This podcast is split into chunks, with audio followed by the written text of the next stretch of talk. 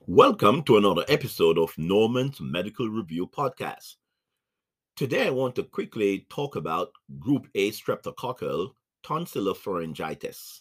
And just a quick note a patient with Group A streptococcal tonsillopharyngitis would present with sore throat, tonsillar exudates, fever, tender anterior cervical lymphadenopathy, and of course, very importantly, the absence of cough.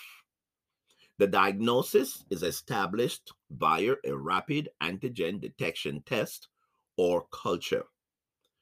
What's the complication of streptococcal tonsillar pharyngitis? The two areas of complications are post streptococcal glomerular nephritis and rheumatic fever. Well, I just wanted to bring this to your attention. Keep it in mind. Don't miss the diagnosis. Remember, your brain is a fertile field.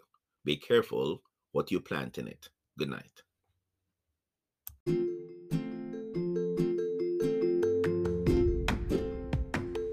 Thanks for listening to Norman's Medical Review.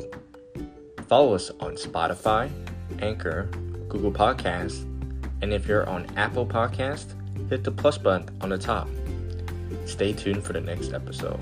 Remember to listen and study well. Take care.